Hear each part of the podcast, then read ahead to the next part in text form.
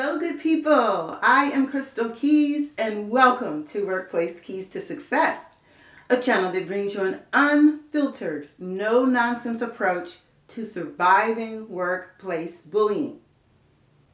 Workplace bullying has become increasingly widespread, which has led to job dissatisfaction and, in extreme cases, workplace violence.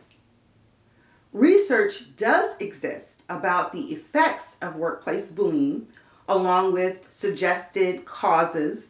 However, the world has four generations, four, in the workforce.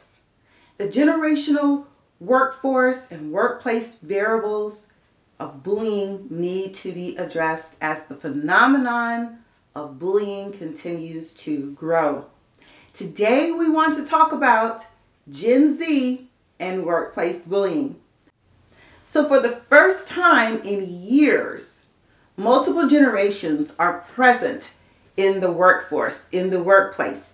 They include baby boomers, Generation X, millennial, Generation Z. All generations have a significant difference in work ethic, morale, security, and mobility. These differences between generations, which make us unique, have become sources for conflict in some instances. Even one of my short videos that I provided includes an incident of workplace violence between a Gen Z and a Gen X. With so many generations in the workforce, this has created new challenges that have yet to be studied, and new dynamics for understanding workplace bullying. There are different responses to workplace bullying from each generation, so we need to take a look at that. There are different resources available out there that underline the different years according to what generation that you're in, but the one that I'm most familiar with includes baby boomers, born between nineteen forty-six and nineteen sixty-four. This generation benefited from the post-war economic boom and low unemployment rates. Generation X, born between nineteen sixty-five and nineteen seventy-nine, we had trouble entering the labor force as unemployment rates were high due to the baby boomer saturation in the workforce. The millennial, born between nineteen eighty and nineteen ninety-three, entered a market that was overflooded. This generation wants career advancement and tends to make decisions based on work-life balance. Generation Z, born after nineteen ninety-four. This generation is more entrepreneurial and less focused on financial success, according to research. Why is studying workplace bullying and generational dynamics important? Well, most know I'm a doctoral candidate, and my dissertation is determining the relationship between workplace bullying, leader narcissistic tendencies, and organizational culture. Over the past couple of weeks, I have been knee-deep in scrubbing and analyzing data. So hot off the press, the generation that is bullied the most, according to research, is Gen Z.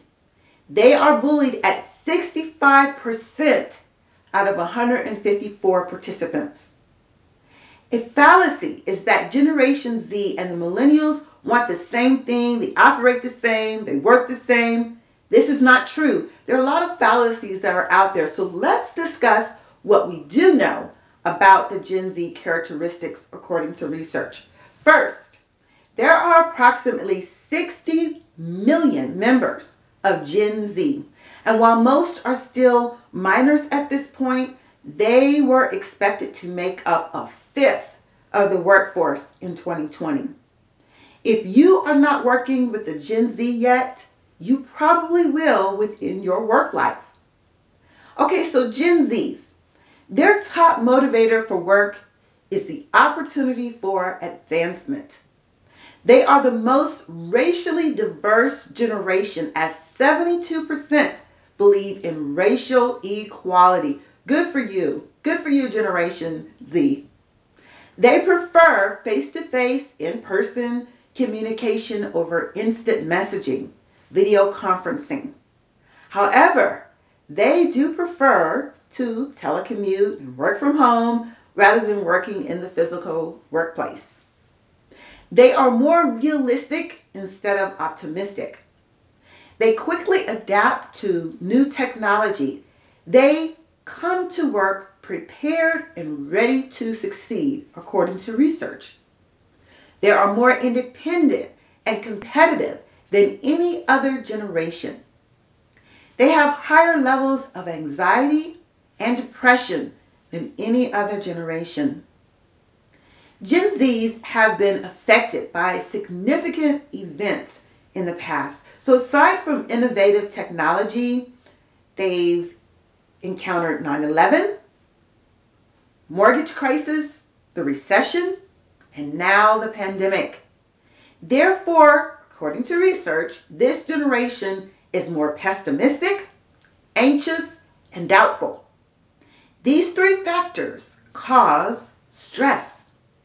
Well, unfortunately, some believe, well, if I didn't have, why should they? If I had to walk five miles in the snow, shouldn't they? Well, let's think about it this way. Gen Zs are the future taking place right now. How can we support and acclimate Gen Z employees? Gen Z structured learning has been interrupted by the pandemic. So maybe the other generations, maybe we need to offer more patience and support in the workplace.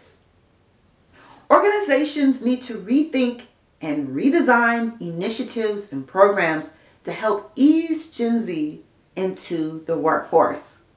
This includes our orientation programs and classes and schedules, our assignments, the work assignments, coaching, mentoring, performance reviews. Organizations need to ensure their leadership and management understand the advantages of strengthening intergenerational relationships, dismissing those negative perceptions of the younger generations. This could weaken the engagement between the generations. As organizations begin to rethink opening their doors, they need to review new transitions and learning opportunities into the culture of flexibility. Stress management programs, they are needed to help employees with mental health challenges. We know significant exposure to stress can impact brain development and, in fact, our mental and social development.